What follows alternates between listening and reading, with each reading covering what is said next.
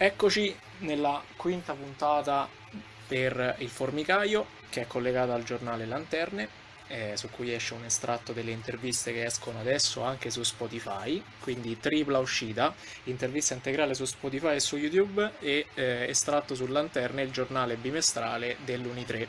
Oggi con me c'è Giampiero di Stratis, benvenuto. Ciao, grazie.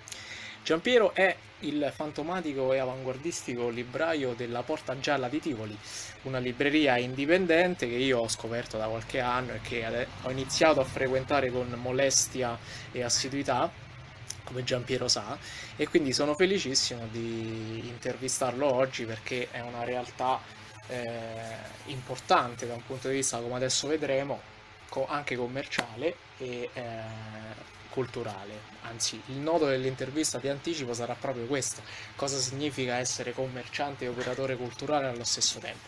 Però ci arriviamo un po' per volta. Per iniziare, carissimo Giampiero, ti chiederei di raccontarmi un po' la tua storia, perché io so che tu vieni da una terra lontana chiamata Puglia e quindi il fatto che sei arrivato qui o ti sei perso o non so, me lo racconterai tu adesso. Quindi raccontami eh, le, quelle che ritieni le tappe importanti della tua vita e quindi connesse anche alla vita della libreria e in particolare il tuo rapporto con Tivoli. Che io mi sia perso è una domanda ricorrente, no? che uno si fa, dubitando, uno spesso si fa. Eh, io sono arrivato a Tivoli, sì, io sono di Manduria intanto, eh, Taranto, ho studiato a Roma per eh, dieci anni, sono stato a Roma per dieci anni tra università e altro, e poi ero tornato a casa, poi è nata la possibilità, sono stato invitato insomma, a tornare su a Tivoli e, in occasione dell'apertura, de, della creazione di un'associazione culturale per la quale mi sarei occupato di libri anche, oltre ad altre cose, e lì ho cominciato appunto a occuparmi di libri e a stare a Tivoli. Quell'esperienza è durata due anni e poi me- mentre finiva nasceva l'idea di aprire una libreria mia, eh, ovviamente indipendente, e, e sono qui da, da, allora, era il 2014, da settembre 2014 che sono qui con la libreria. Il mio rapporto con Tivoli viene necessariamente mediato da questa esperienza, perché non, non essendo nato e cresciuto qui, certo. è, è la libreria che fa da filtro Beh, 2014, quindi siamo quasi a sei anni, tra poco Sono saranno sei. quasi sei anni finiti, sì. Ottimo. È un ciclo come un allenatore. Beh. Se mi contattasse il Chelsea. Accetteresti? Beh, so, sai come, come, disse Sarri quando voleva la svolta economica. Il palazzo d'inverno. Benissimo. Beh, quindi anche tu un bel tragitto. E come ti trovi a Tivoli? Tivoli è una città come tante in fondo, cioè, mm. so che to- tutti, tanti tendono a dire che Tivoli è bellissima, Tivoli no, è brutta, eh, Tivoli è una città faticosa, cioè, tutte le città potenzialmente sono, sono, probabilmente faticose e hanno dei lati brutti e dei lati belli, quindi probabilmente la questione è essere centrati mm. eh, no? come, come, persone, poi mm. cioè, un'inquietudine di fondo evidentemente io ce l'ho perché mi sposto, tendo a spostarmi.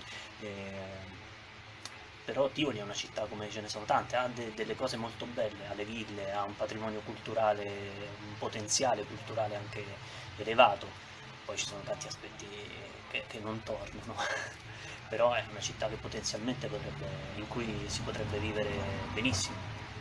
E tu pensi che comunque il patrimonio tiburtino non sia sfruttato al massimo, il patrimonio culturale, che potrebbe dare di più da un punto di vista magari anche economico, non so. Beh, penso di sì, penso che una città come Tivoli potrebbe far ruotare la sua economia proprio intorno mm. al patrimonio culturale, che non sono solo le ville, sono tante cose No, le ville fanno da traino perché poi sono famose. Le ville possono fare da traino, ma poi ci sono tante cose caratteristiche del territorio che potrebbero essere effettivamente quello in cui ruota attorno l'economia, no?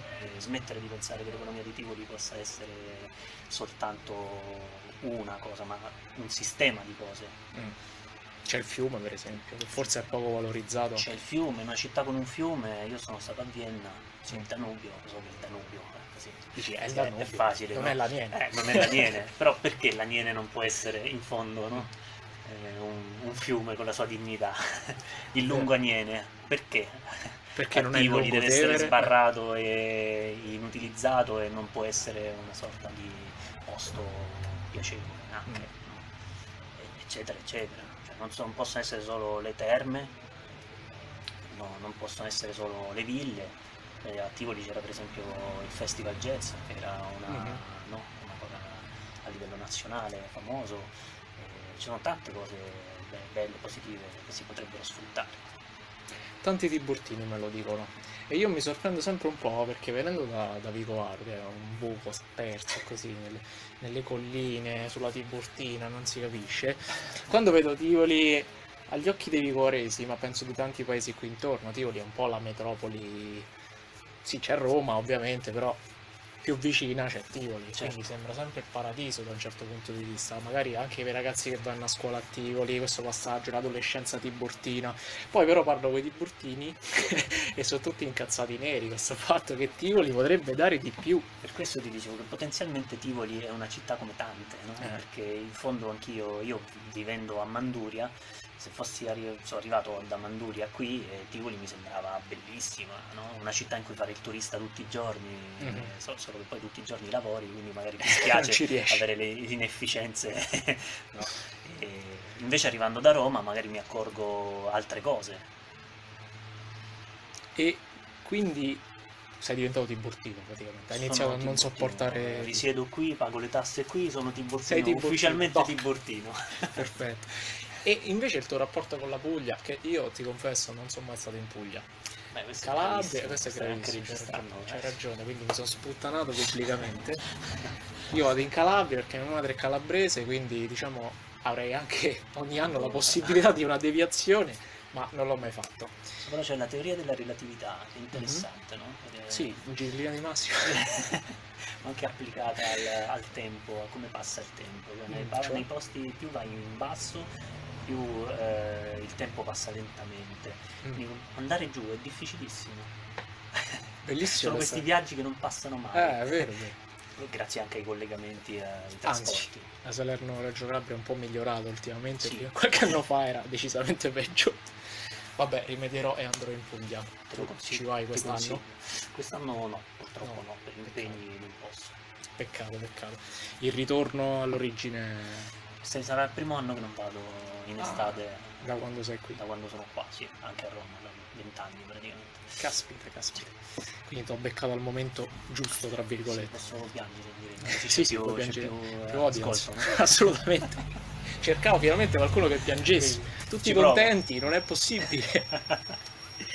Allora, bellissima la tua storia perché mi, mi stai spingendo ad andare a vedere la Puglia, tra l'altro. Ecco, ovviamente ti consiglio tutta la parte non turistica. eh vabbè, immaginavo. Ma io sono un antiturista, vado sempre nei posti degradati. Esatto, eh, Forse sbaglio, No. però non becco turisti, quindi è bene così. Ecco, torniamo al discorso della libreria, adesso che abbiamo un po' il quadro generale su chi è Giampiero, e questo mi, mi interessa perché, come ben sai, queste interviste ehm, sono mm, interviste a persone che ritengo interessanti da un punto di vista artistico, umano, della zona, della Valle dell'Aniene, e quindi, essendo una- un'operazione legata al territorio, è ovvio che mi interessa la vita dei personaggi in relazione agli spazi che hanno abitato. E non sei il primo, anzi, forse così, sì, credo tutti quelli, sì, tutti quelli con cui ho parlato eh, hanno avuto un rapporto dialettico, potremmo dire, con uno spazio lontano. Mhm. Tu eh, forse sei quello che ce l'ha al contrario, cioè nel senso vieni da uno spazio lontano e arrivi qui. Invece quelli che ho chiamato fino adesso, sì. Ah no, anche Paola. Paola veniva dai Mm. genitori di Napoli, Roma. Ecco, quindi questo è molto inter- interessante, secondo me, per costruire anche l'identità locale, nel senso non è semplicemente essere di Tivoli o essere di un altro paese della Valle dell'Aniene, è anche esserlo eh, ed essere contemporaneamente qualcos'altro, aver vissuto altrove, quindi diventa un, gio- un gioco di rapporti- rapporto tra spazi e questo è molto interessante. E vorrei collegare questo discorso anche al discorso della libreria, cioè La Porta Gialla, che tra l'altro adesso siamo proprio all'interno della Porta Gialla, perché poi mi piace tanto andare a intervistare le persone dentro gli spazi in cui lavorano. E fino adesso ci sono sempre riuscito, spero di mantenere questa, questa linea. Una, aprire una libreria a Tivoli non è aprire una libreria in generale, come tu ben sai, eh, è importantissimo studiare lo spazio in cui un'attività culturale, commerciale, eccetera, poi su questo eh, discorso ci torniamo dopo, è importantissimo, dicevo, che si lega al luogo. Cosa significa aprire una libreria a Tivoli e cosa significa una libreria indipendente? Perché prima subito hai sottolineato che fosse indipendente, io sono contentissimo che l'hai sottolineato. Quindi, doppia domanda, aprire una libreria a Tivoli e aprirla indipendente. Ah, aprire una libreria a Tivoli è stato un naturale processo, un naturale passaggio un processo che mi ha portato eh, insomma è stata una conseguenza dei, dei, passi che avevo già fatto. Eh, io comunque sono, sono, laureato in economia, quindi ho fatto una non cosa. Lo sapevi? No. Sono un ragioniere programmatore e perito tecnico e commerciale, laureato in economia e gestione d'impresa eh, ma non ho mai esercitato. Beh, però è ancora più, ancora più, interessante perché laureato in economia sicuramente ci avresti più possibilità in un contesto schiettamente economico. Potevo no? lavorare in banca, eh. potevo lavorare in azienda, potevo lavorare, lavorare, effettivamente in banca perché c'era la possibilità, avevo la possibilità, però non, non era quello che sentivo. E hai scelto il mondo letterario? Ho scelto di aprire una pazzo. libreria, sì. Ehm, sono innanzitutto un lettore poi mi sento un libraio, poi mi, mi devo necessariamente sentire anche eh, una sorta di imprenditore, così che mi tratta lo, lo Stato, le istituzioni, quindi io mi ci devo sentire per forza, no? anche per legittima difesa, insomma, per sopravvivenza. E aprire una libreria, dicono tutti che sia stata una, una follia, anche perché eravamo nel 2014, era piena crisi economica ancora, eh, decisamente forse non ne siamo mai, usci- mai usciti in realtà. Poi quello che è successo... Adesso magari ci, eh. ci ripiomberemo a, a piedi uniti, esatto. però è stato un passo naturale questo è il mio mondo, per me leggere, stare in mezzo ai libri è come respirare, no? lo dico sempre, per me è come respirare, cioè è una cosa naturale, la faccio normalmente, a casa mia una cosa che non, non manca sono i libri, manca di tutto, ma i libri no, e quindi per me è normale stare in mezzo ai libri e, e fare di questa cosa il mio lavoro è una cosa che mi fa sentire bene, anche se è, è difficile perché magari trarne sostentamento non, non è facile, però è, mi fa stare bene. Tivoli è una città che ha bisogno di libri? Ah certo, prima libreria a Tivoli, mancava l'ultimo passaggio potenzialmente come tutte le città d'Italia, no. Bellissimo. come dicevo appunto, neanche Manduria potenzialmente eh, se, se, ne fotte dei libri. Ci avevi pensato a aprirla lì? No, perché me ne sono andato a 18 anni. Quindi non c'era. Cioè, pensavo già a 18 anni, magari in futuro, sai cosa si, si, dice, no? Mm-hmm. Potrei aprire una libreria, sarebbe bello aprirsi una libreria senza sapere cosa, cosa comporta tutto ciò. Però sì, eh, Tivoli è come ogni città italiana, si legge pochissimo in Italia, si comprano pochi libri, quei pochi che si comprano si comprano magari online o si comprano in digitale, quindi eh, no, non necessariamente insomma. Questo lo sai già da prima di aprire una libreria, quando la apri eh, con determinato lavoro, con tempo anche, impegno, perché la libreria mi cannibalizza la mia vita anche i miei pensieri, questa è una cosa che ti faccio fatica a spiegare, perché io, anch'io io quando sono in vacanza, io penso alla libreria, quando sono in una città bella, con delle belle librerie, io penso alle cose belle che posso fare nella mia, per la mia città. No, io, io sono concentrato costantemente sulla libreria, che non è facile. Eh, è qualcosa di intrigante, allo stesso tempo anche un po' inquietante. inquietante. Eh? Come tutte le grandi cose, dai. Sì, beh, ti dicevo, però col tempo scopri che in fondo c'è uno zoccolo duro di, di persone che invece hanno bisogno di libri, di, della lettura e, e, hanno bisogno di confrontarsi sui libri, sulla lettura con una persona in carne e ossa, non solo con un algoritmo, non con uno schermo di plastica, hanno bisogno di un luogo fisico dove andare, hanno bisogno di essere ascoltati tante volte eh, ascoltati da una persona che gli risponde in maniera sensata a quello che dicono. Esatto, non è, non è non è solo niente alzare una cornetta e stare lì e fare la presenza, ma Certo. proprio no? E quindi co- col tempo è faticoso dal punto di vista economico, ma dal punto di vista umano scopri che c'è bisogno invece e probabilmente c'è bisogno in tutte le città, invece ribaltando quello che ho detto all'inizio. È vero, e tra l'altro proprio questo discorso umano a me tocca particolarmente perché io poi mi sono avvicinato a questa libreria così, cioè scoprendo prima ancora che una libreria una comunità di, di lettori affiatati al libraio e quindi una comunità di lettura in senso ampio, cioè una comunità di condivisione. E qui arriviamo quindi alla seconda domanda che ti dicevo, cioè il significato di libreria indipendente. Perché a questo punto il bisogno della città, tu mi dicevi, non basta un algoritmo.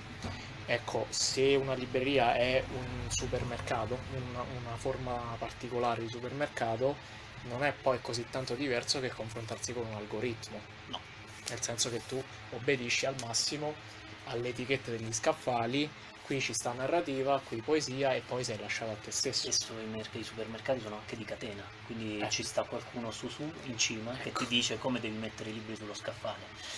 O- o Esatto. Ti dice tutto, no? E non è che ci sia proprio grande soddisfazione. E quindi il lettore si trova davanti agli scaffali come si trova davanti alle mozzarelle al O supermercato davanti al sito internet. o davanti al sito internet. Certo. Invece la libreria indipendente Sulla parola indipendente ci sta, ci sta, secondo me un grosso fraintendimento. E indipendente viene pensato come snob, una, una libreria sofisticata, una libreria che accoglie soltanto libri di case editrici indipendenti. Questo è un grave fraintendimento, perché indipendente vuol dire che ci metto io i soldi, ci metto io le risorse per aprirla, per gestirla, per tenerla in piedi quando le cose vanno male, e, no? Mi assumo le responsabilità, significa che c'è una persona che l'ha aperta che fa delle scelte e si assume le responsabilità di quelle scelte, se ne, assume, se ne prende i meriti, le colpe se le cose non girano, però è questo che vuol dire indipendente.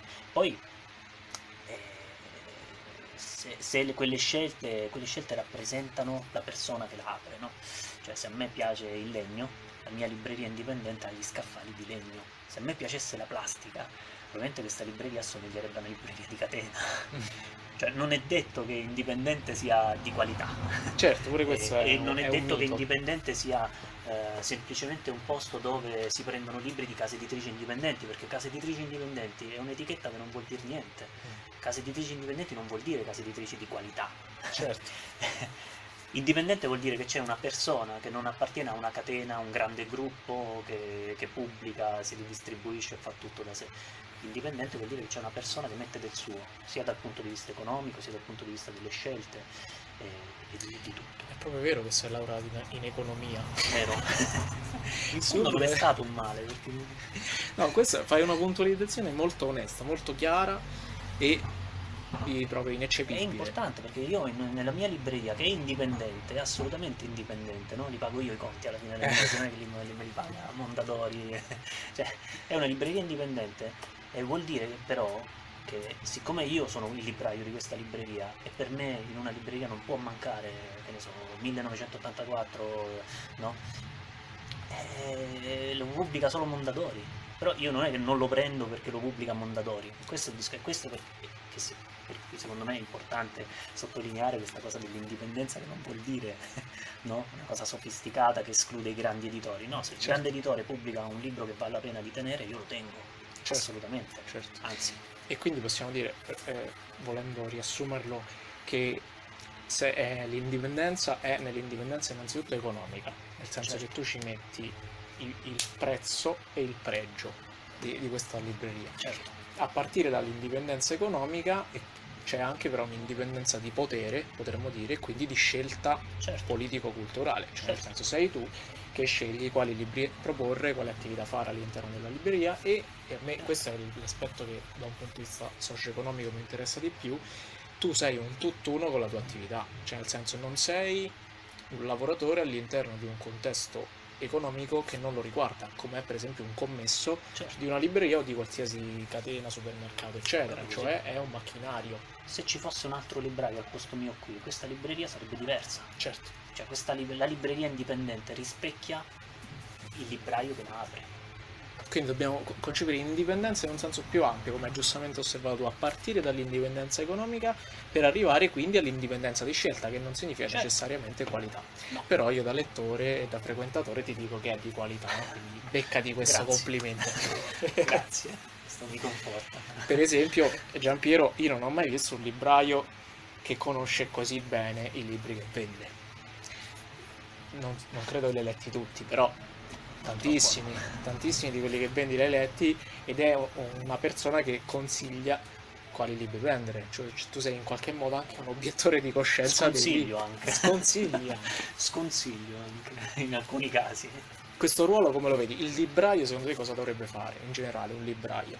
Il libraio, mm, forse lo accennavo prima, eh, pur, purtroppo per come è vissuta la libreria come è definita anche sui dizionari, è un negozio che vende libri, quindi sostanzialmente un commerciante, il libraio dovrebbe certo. essere un certo. commerciante.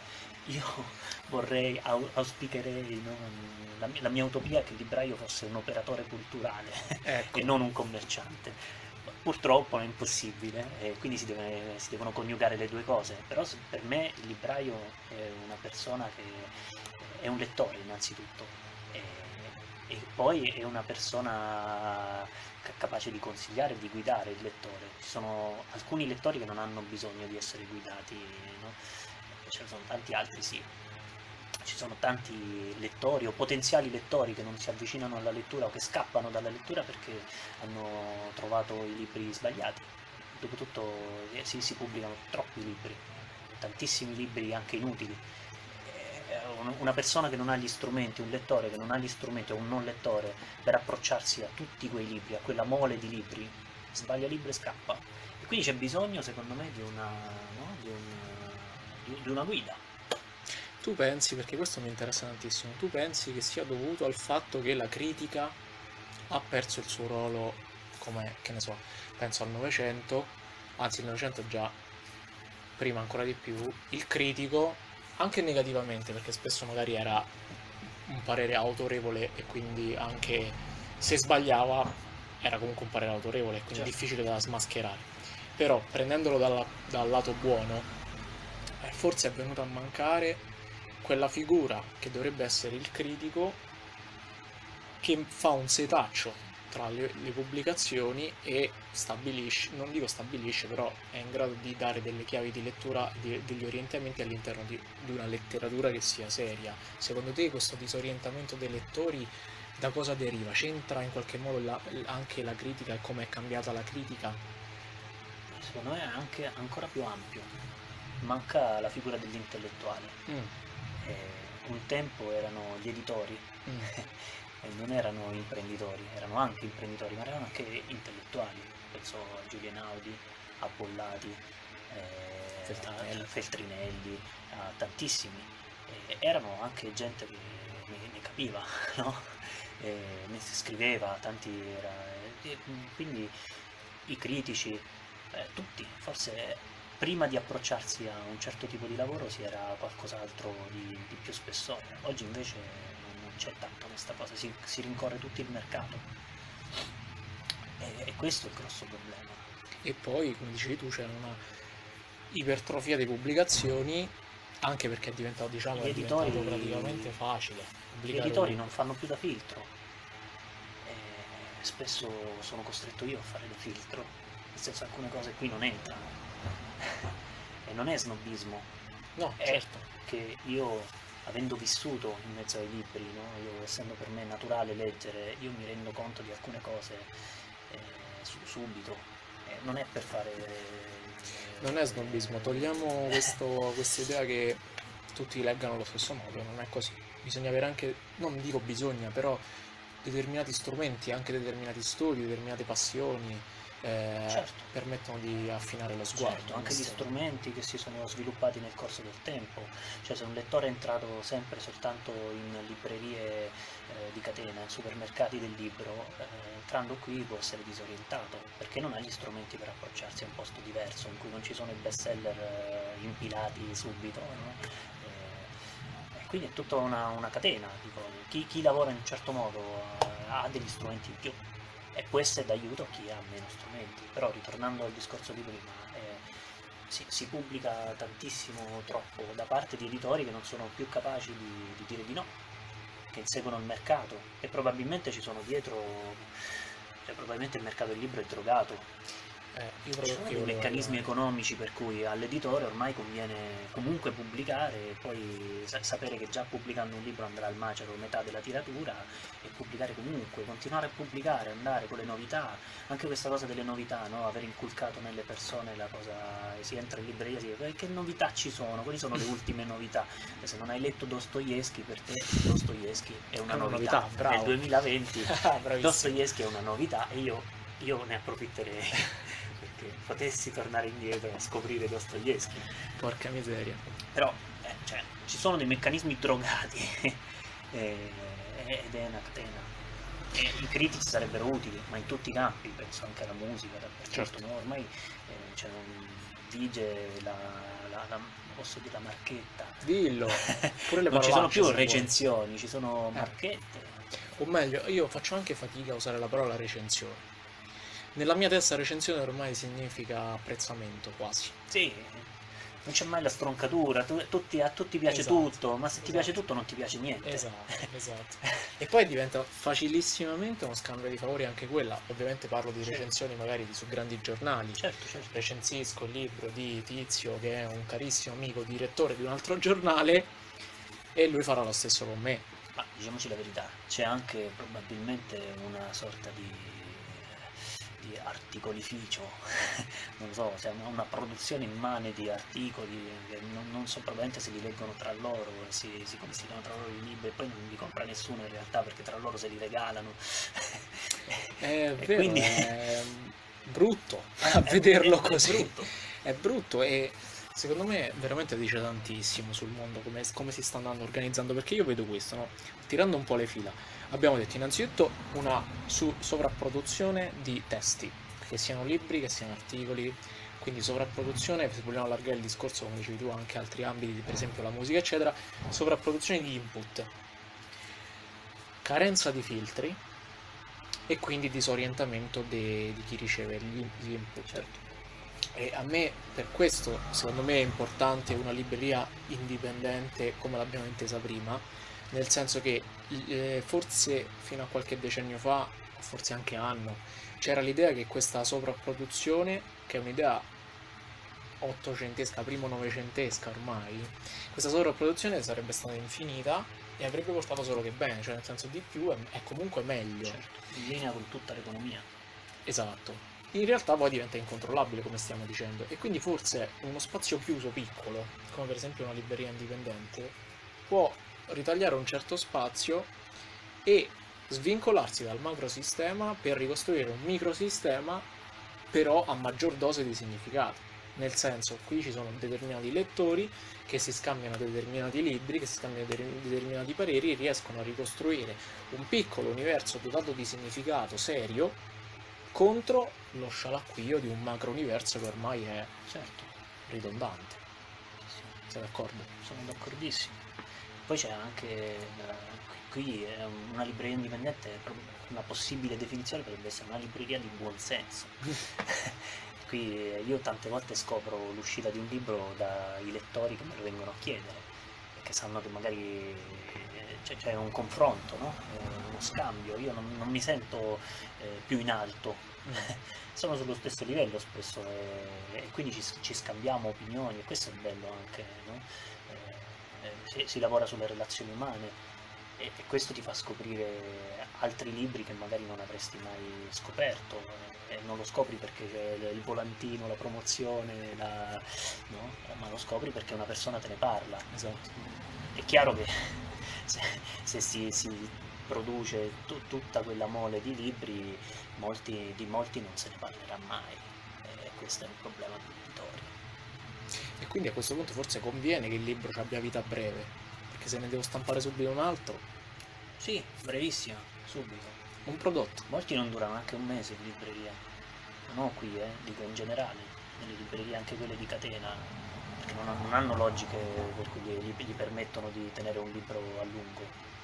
Il libro che si, vende o non si vende, sono due cose, è una cosa binaria. Certo. Si vende, ok, resta, non si, si vende, vende. va al macero, Ciao. si finisce, ciao. Tanto Promozione e poi macero. Viene sostituito subito. Subito viene sostituito da un altro, tanto non manca.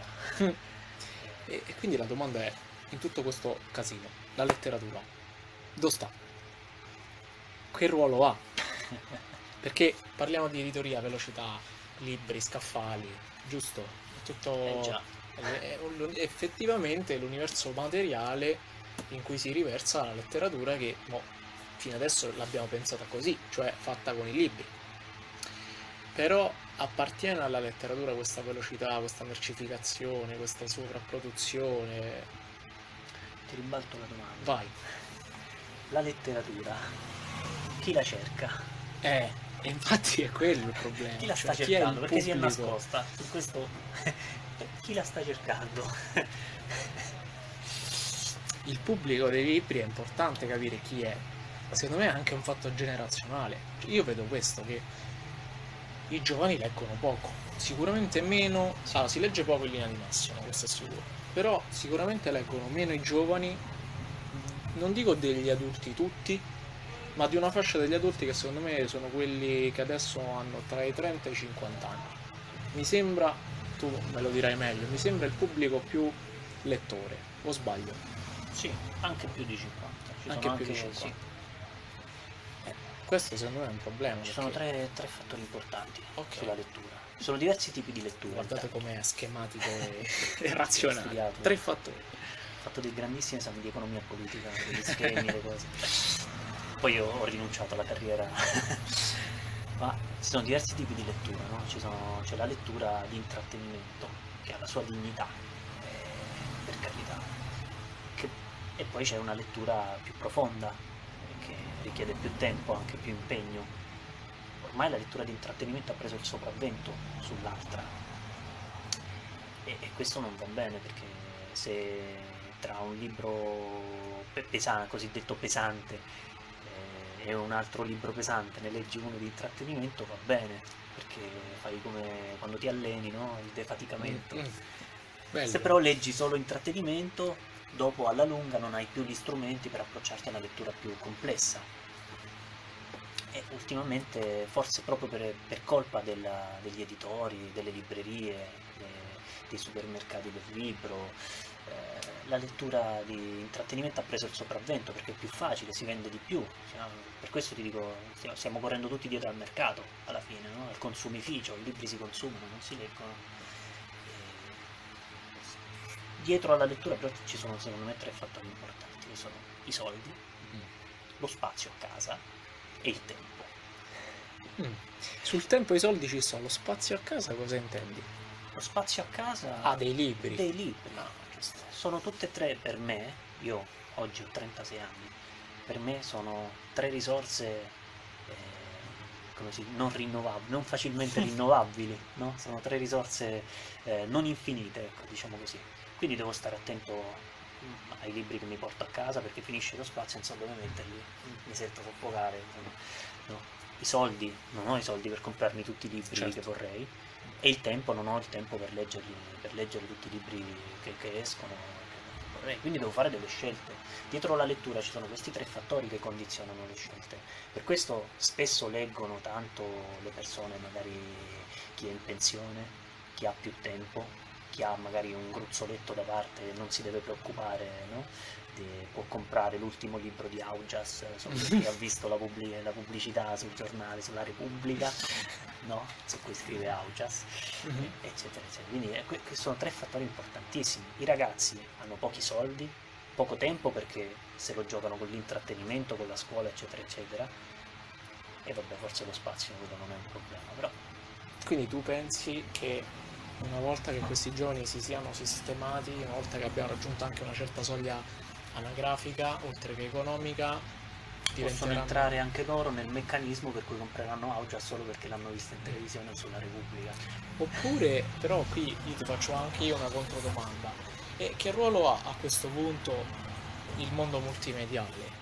Cioè, nel senso, i giovani sicuramente sono più attratti, attratti, hanno più dimestichezza con il mondo video.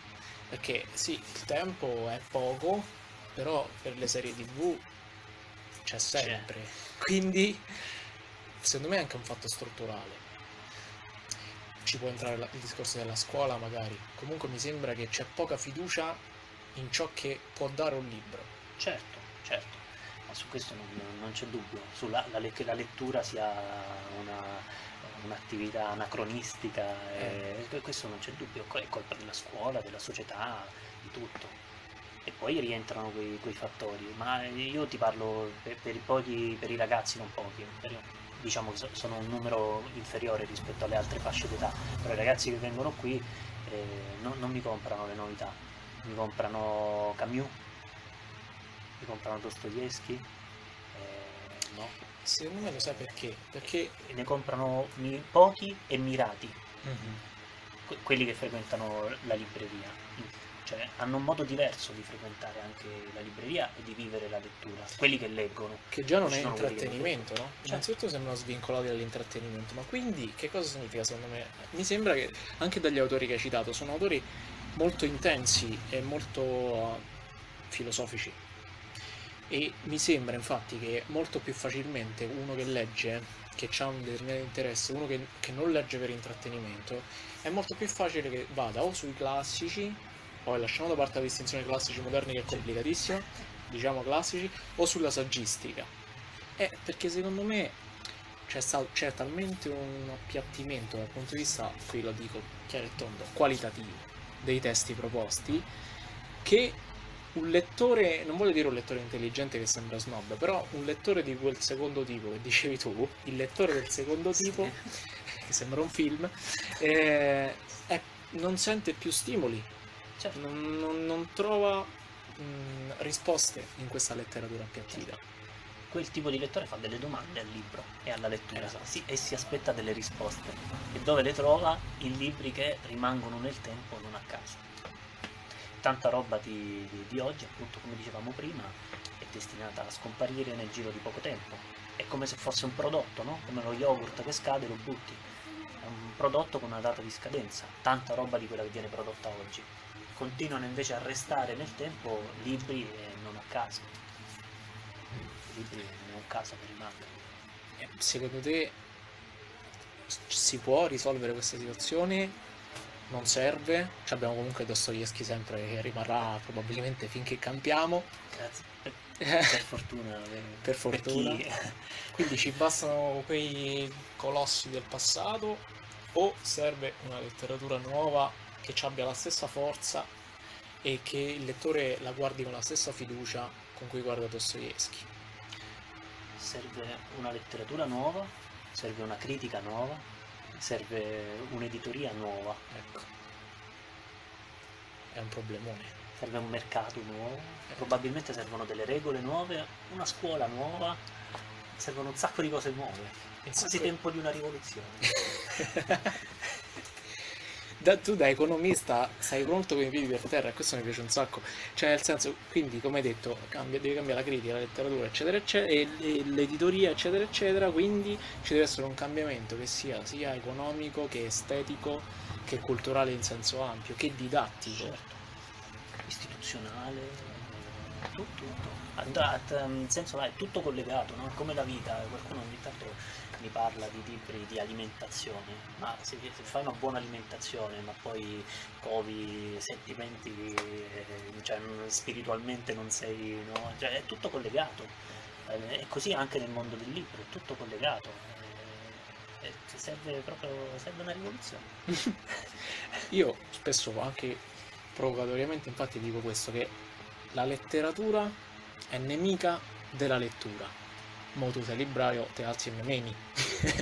Però intendo questo, No, che quello che io, adesso parlo personalmente, quello che io cerco nella, nella lettura, da quando ho iniziato a appassionarmi al contesto, è qualcosa che, che sia dirimente per le questioni che, che mi agitano.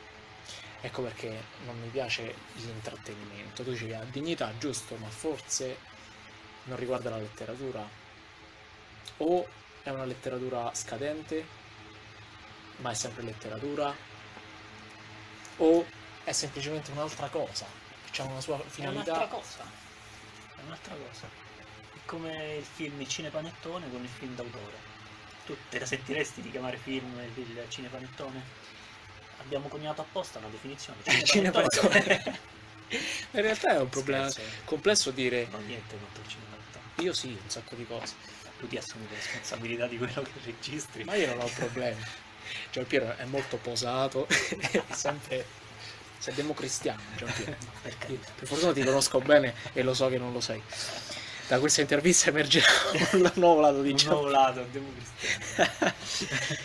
Bene, insomma, vabbè, quello che, su cui siamo d'accordo è che è palese che ci sono tante cose che, tante cose che non capiamo di oggi, tante cose che le capiamo e che vorremmo cambiare e che magari è anche difficile. Paradossalmente stanno nascendo anche tante cose in realtà dopo il covid, nel post covid ci sono state notizie di cose che nascono, case editrici che Mm, nascono, mm, no? mm.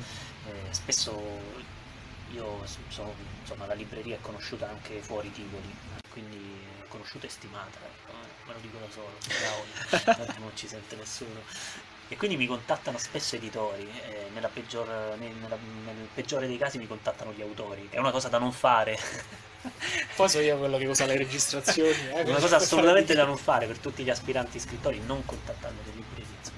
Comunque, mi, mi contattano gli editori e mm, è una cosa che mi piace dire a questi editori nuovi, che io sono pronto a dare loro fiducia, eh, no? così prima ancora che pubblichino, però saranno i libri che portano in libreria Certo. a, a farli giudicare. Insomma.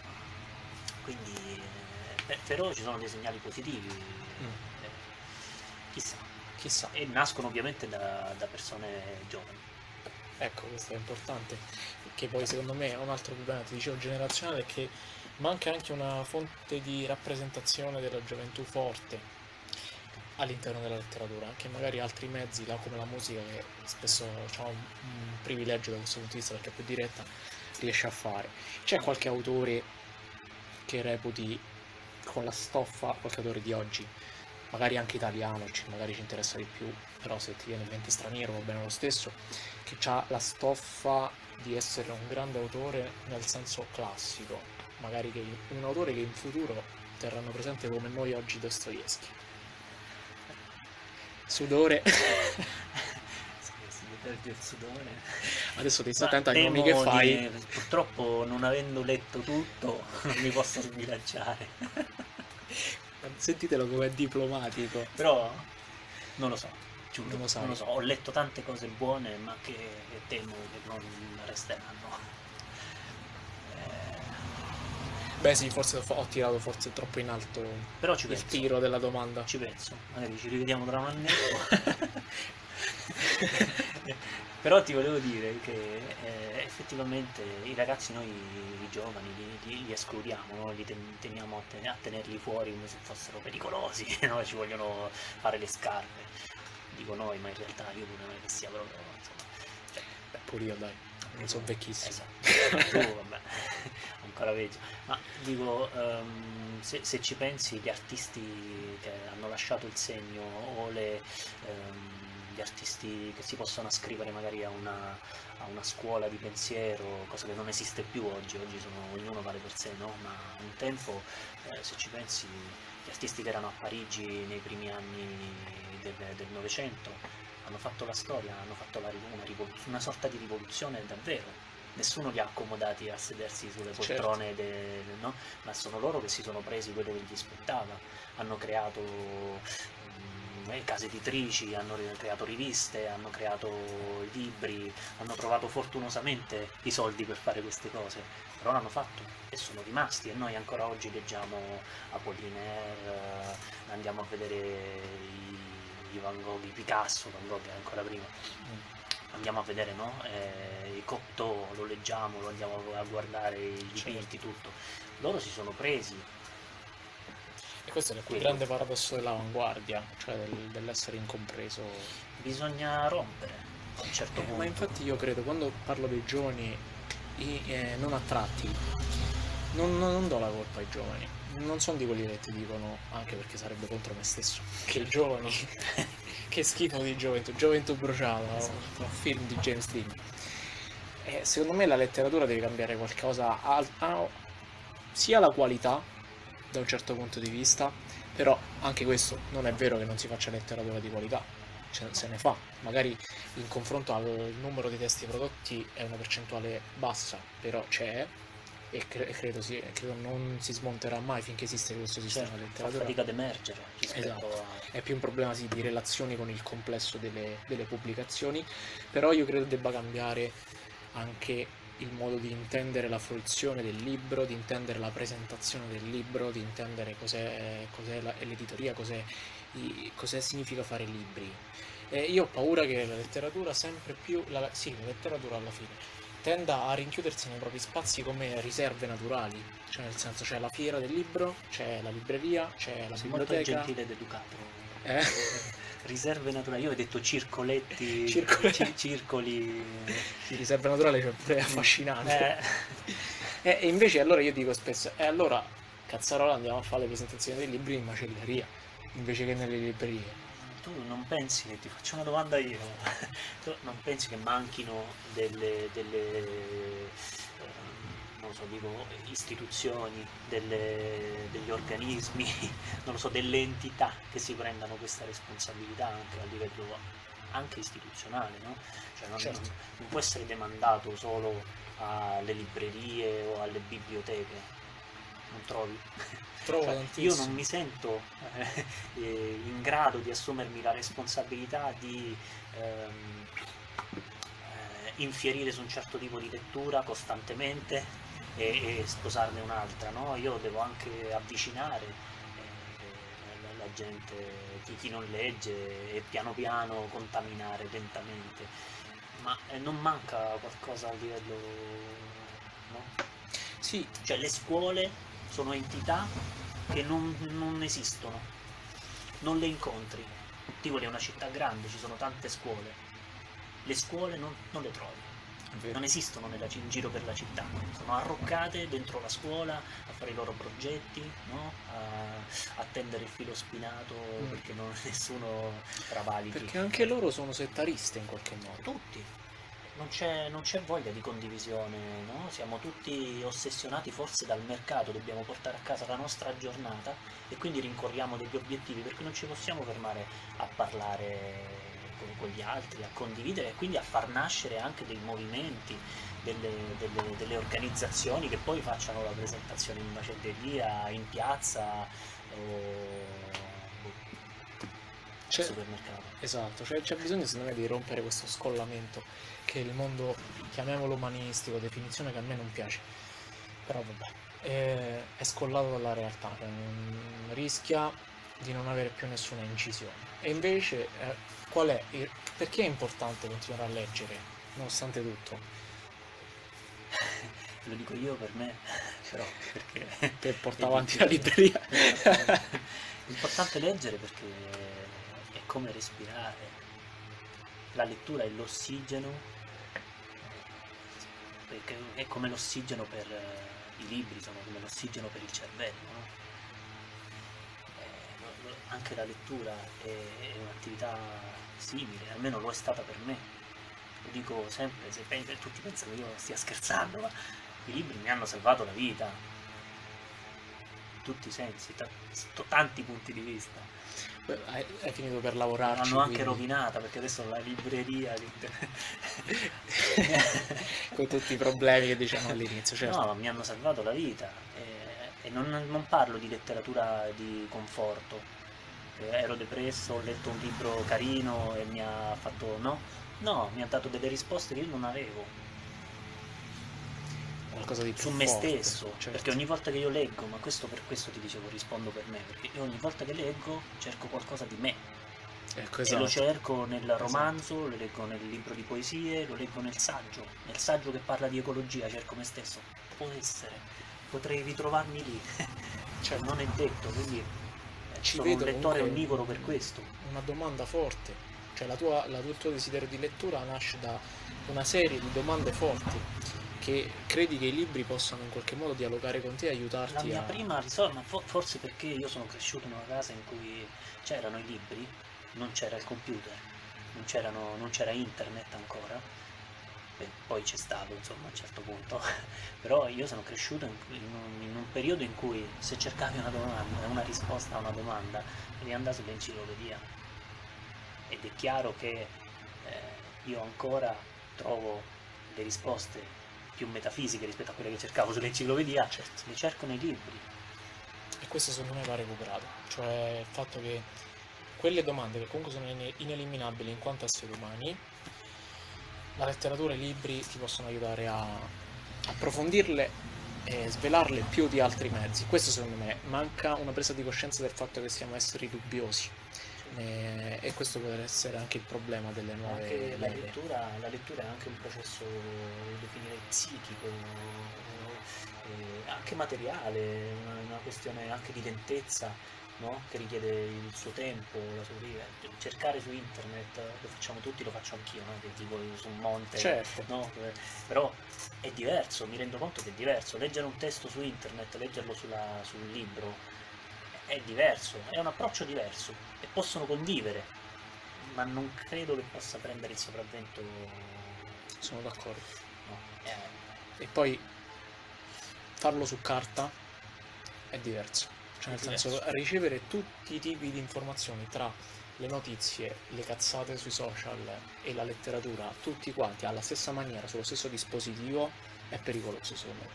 pericolosissimo. Con tutto che gli ebook, cioè non è che voglio fare una guerra contro gli ebook, Neanche uno sem- sembra strumento. strano io dovrei essere contro, ma io non sono contro e so come lo usano tante persone, usano l'ebook per leggere i libri che poi se hanno voglia di tenere, di rileggere, Sì, se lo vengono a comprare. Esatto. Quindi è uno strumento, secondo me, di legittima difesa contro la superproduzione sempre. Certo, Sempre per tornare ai fattori, ho pochi soldi, eh, io lo leggo in ebook che mi costa meno, se mi piace lo tengo, se è una stronzata lo dimentico e non ce l'ho fisicamente a casa. è anche un fatto sì, bravo, un fatto di pulizia. Io non sono contrario all'ebook, per esempio. Io credo che le tecnologie dovrebbero convivere con però il libro cartaceo, la giusta- il giusto peso anche al, al libro cartaceo, Certo. anche alle riviste. Le Certo. riviste sarebbero fondamentali, oggi più che ieri. Intendi riviste letterarie proprio? Riviste letterarie di critica letteraria, ma anche di- su- sulla musica. Certo. Ve- vere riviste in cui cri- veri critici danno gli strumenti alle persone per rendersi conto se vale la pena di acquistare un libro oppure no, o un disco oppure no, no? o di acquistarlo e ascoltarlo avendo già qualche strumento a disposizione per entrarci. Sono d'accordo. Ora, una domanda più schietta, visto che sei al libraio, così tanti libri. Qualcosa di bello che hai letto recentemente e allo stesso tempo quali sono un po' i tuoi autori che ritieni, fondamentali nel tuo percorso di lettore? Allora, Ecco, caccia l'elenco, il papier. beh, recentemente ho letto Dostoevsky, che è un autore, è un autore emergente. ho letto un libro No, ci sono delle cose molto interessanti re- recenti uscite, per esempio Gabriela Ibarra, che è un'autrice spagnola pubblicata da Polidoro Editore. Eh, è un libro pesante, ma è un libro breve, ma è pesante, pesante nel senso che, che ha un peso specifico importante e parla di un tema eh, che noi invece tendiamo a eliminare dalla nostra società e credo che da questo dipendano molte- molti guai e la morte parla di questo, quindi è un libro assolutamente anticommerciale. Bene, Ma io l'ho letto e mi è piaciuto moltissimo, perché vale la pena di leggere i libri così e, e di rifletterci sopra. Questo, mm, questo non mi vieta dopo di apprezzare un, un Certo. libro di intrattenimento, come dicevo Certo. prima. Sì, Però io ci forse sono un po' più radicale rispetto a te sul discorso dell'intrattenimento, ma perché ho paura che non sia mh, riguardi altri stimoli eh, personali che rispetto, ma che non ho. che tu non hai, non hai, neanch'io forse in realtà, perché mi rendo conto che ho meno tempo di quanto ne avessi prima, quindi oggi non mi posso permettere di leggere un libro del cavolo, di leggere un giallo che so già come andrà a finire perché segue lo stesso schema di tutti i gialli, no? Esatto. Però ci, mi- comunque rispetto chi ha bisogno di quello e ci sta, se però poi dopo magari uno si, si lascia andare anche a prendere una cosa un po' diversa, a rischiare, legge solo gialli, no. Insomma, sì, Giusto. dovremmo venirci incontro. Giusto, giusto.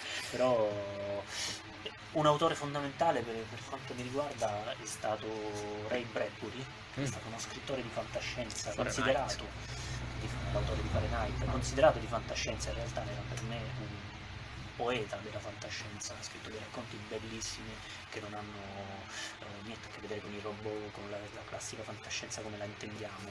Anche se molti autori di fantascienza sono stati veramente dei sociologi, penso Asimov, no? Hanno visto in anticipo tante cose che poi sono arrivate. Eh, Asimov parlava proprio di robot, eppure eh, con enorme profondità. Certo, e Asimov era un intellettuale, Certo. ha scritto di tutto poi. eh. E Bradbury davvero mi ha salvato la vita, l'ho letto al momento giusto ne- e non- ed erano racconti, quindi era narrativa, non era saggistica, non- manuali di autoaiuto, niente di tutto ciò, era letteratura e mi ha aperto un orizzonte. E- ma forse il mio preferito in assoluto, lo, lo dico, tanto lo dico sempre, ci sta, è Martin Eden di Jack London. Che mi hai fatto leggere Che tu. colpa leggere. No, che ti bellissimo. abbiamo spoilerato nel gruppo Esatto. di lettura. Ma tu stoico l'hai accettato anche lo No, spoiler. sono allergico agli spoiler. Quello è un libro, un libro fantastico, c'è tutto là dentro. Quella, e lui lo ha scritto, cioè, non, non sarebbe neanche uno scrittore impegnato, impegnativo anche no, da leggere, però per molti lo è. Anche perché spesso è stato considerato uno scrittore per ragazzi. Sì, London. Ragazzi o comunque commerciale, Sì. cercava di scrivere per sopravvivere, no? per, vivere, Certo. per guadagnarsi da vivere, ha avuto il successo, quindi Che poi è la storia di Martin Eden. è la storia di Martin Eden e, e poi sì, non spoileriamo anche qui. No, non spoileriamo, però un romanzo di grande spessore antropologico, proprio c'è questo discorso della trasformazione e viene, essendo poi anche un bel mattoncino, viene raccontata con- nella sua metamorfosi con grande precisione e, e acume. È ancora attualissimo? Assolutamente. Pensi, se cambi i costumi dei personaggi siamo, siamo ancora qui. Sì. Tant'è che è stato fatto un film che però non ti è Aia. piaciuto. A me- invece a me sì. Ti è piaciuto? Sì, sì, ti ricordi, ne abbiamo parlato. Tu mi hai detto che non ti era piaciuto il finale, però mi sa che non lo possiamo dire. Non, non è che è riduttivo dire mi è piaciuto o non mi è piaciuto, secondo me avrebbe potuto chiamarsi in modo diverso Mm, e mm. dire ispirato a, Sì, mi invece che con- far coincidere il titolo con- che strizza l'occhio a un certo tipo di, no, Sì, sì, sì, anche, eh, no, no, io avrei cambiato Non è poi così democristiano, sentite le frecciatine. No, da questo punto di vista sono d'accordo, perché poi è un'ambientazione completamente diversa. Eh sì, sono stati cambiati degli elementi fondamentali, quindi a quel punto io avrei- l'avrei chiamato con un nome napoletano e gli avrei ispirato a Martin Eden. Allora forse uno sarebbe andato a vederlo anche con l'ottica, sempre per tornare agli strumenti con cui uno si approccia a un'opera, Certo, no? Sia- certo. che sia il libro, che sia il disco, che sia il film. Se me lo dici, se mi fai credere prima delle cose, Ci arrivi con una certa aspettativa, certo. eh sì. Per chiudere, ti riporto un attimo sul discorso del territorio. Di solito faccio così, ehm, però con te lo faccio in maniera particolare perché una volta mi hai detto questa frase che mi è piaciuta. Se ti ricordi, ne abbiamo già anche discusso, cioè a noi non ci frega niente del territorio. che detta così, chi ci sta a sentire, che sono tutte persone probabilmente impegnate nel territorio, mi verranno a cercare. Esatto. Cioè, guarda sto pazzo, fa le interviste agli artisti del territorio e poi dice non ce ne eh, frega eh, niente. esatto. In realtà c'era una, una- un grande, eh, una grande visione sottile delle cose che io mi sento di condividere. E la differenza, secondo me, fra studiare, esplorare un territorio, valorizzare ciò che merita e il campanilismo. Cioè, eh, non ci frega niente del territorio, nel senso che non è che se è qualcosa del territorio di per sé, siccome è accaduta qui, è Certo. buono, no? Certo, ma eh, faccio un esempio banale, Eh, l'agricoltura, no, io sono tendenzialmente vegetariano, quindi faccio un grande uso di verdure. Se le vado a comprare, le voglio comprare a chilometro zero perché voglio sostenere l'ambiente, ma se le vado a, a comprare a chilometro zero dal contadino sotto casa che usa i disturbanti al momento sbagliato e sto mangiando delle verdure che, che sono contaminate e fanno schifo, Certo, non sto aiutando né l'ambiente né me stesso. certo. No, e questo si può estendere a tutto. Quindi posso anche fare questo discorso sulle ville di Tivoli, no? Se sono bellissime, ma poi non sono integrate nel tessuto culturale della città, quelle ville sono inutili, no? Non stanno aiutando la città a crescere, anzi, Sono un impegno. Sono, un, sono un impegno, sì, sono una zavorra Una quasi zavorra. per la città, perché uno viene qui, guarda, entra a Villa d'Este, fa il circuito come i criceti, esce e se ne ritorna via Certo, a certo. Roma a vedere altre cose, no? Questo forse non è il tipo di turismo che interesserebbe a Tivoli per crescere. Per esempio, questo per, per estendere il discorso eh, pure sui libri, cioè non è che se uno scrittore è nato a Tivoli, Esatto. allora è uno scrittore che, che vale la pena di leggere. Come, dico, come dicevo prima per quanto riguarda gli editori che, che prima si pubblicizzano e poi forse fan- pubblicano i libri, cioè, io vi giudicherò per i libri che portate in libreria, così anche con questi autori. St- lo stesso ragionamento. Se io leggo il libro, io prima leggo il libro, poi decido se voglio proporlo in libreria ai lettori che passano qui, se voglio presentarlo, se, se- no? È, è tutta una catena che parte però dall'oggetto principale del, del discorso, nel mio caso i libri. Pienamente d'accordo, anche perché dobbiamo unire questo discorso della valorizzazione del territorio che è importante alla valorizzazione della critica che dicevamo prima. E Certo. cioè, penso che sarai d'accordo con me se dico che ciò che più fa bene al territorio è la critica del territorio. Certo. Cioè il setaccio, fare emergere ciò che vale, criticare ciò che non vale o che comunque va male, e questo anche a livello politico aggiungerei io, no? Certo, assolutamente. Critica e autocritica costantemente. autocritica, Anch'io, certo. io sono il primo critico di me stesso. Assolutamente. Questo è quello che mi fa, mi fa stare bene, no? mi fa guardare allo specchio oggi e probabilmente anche domani, per le cazzate che ho fatto, e se, se ci, ci rimetto, ci metto una soluzione oppure no, so- sono comunque molto consapevole. Certo. Così dovrebbe essere anche la città, così dovrebbe essere chi scrive, cioè dovrebbe avere abbastanza discernimento da, da capire che ha scritto una ca- Cagata, e di- una cagata, Cagata pazzesca, una cagata pazzesca e di cestinarla e provare ancora se pensa che quella sia la strada e magari leggere. Pienamente d'accordo. Beh, Giampiero, ti ringrazio, sei stato eccezionale. Grazie a te.